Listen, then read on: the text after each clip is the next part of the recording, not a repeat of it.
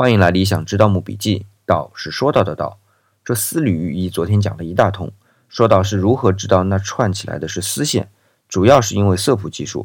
那还是说说这丝缕玉衣啊，在两汉诸侯故去后啊，是不能用玉匣的，要去中央请示，皇帝批准了才能用。虽然说南越国不是真正属于西汉，但名义上也是西汉的属国，按理赵昧的去世也应该通知到汉孝武帝刘彻。所以按理啊，这套玉衣应该在史料里有记载，但是这套玉衣没有记载。要不是在一九八三年偶然的发现啊，这套玉衣是不会有人知道的。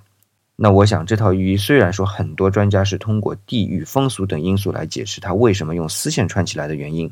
但没有报备或者说不想去报备，也或多或少是其中的原因之一吧。明天呢，我还想细说一下这套玉衣的一些细节，但今天还有点时间。我补充一个内容，之前我们说棺椁的时候拿出来的都是周礼，可现在御医就不是周礼了，它只是在汉代才开始的，目的呢就是为了防止尸身腐烂，当然也可以进一步理解为以便将来重生啊，这和三叔的鲁王宫里的玉俑又对上了，对吧？但这防腐的思想可是继承了周人的认识的。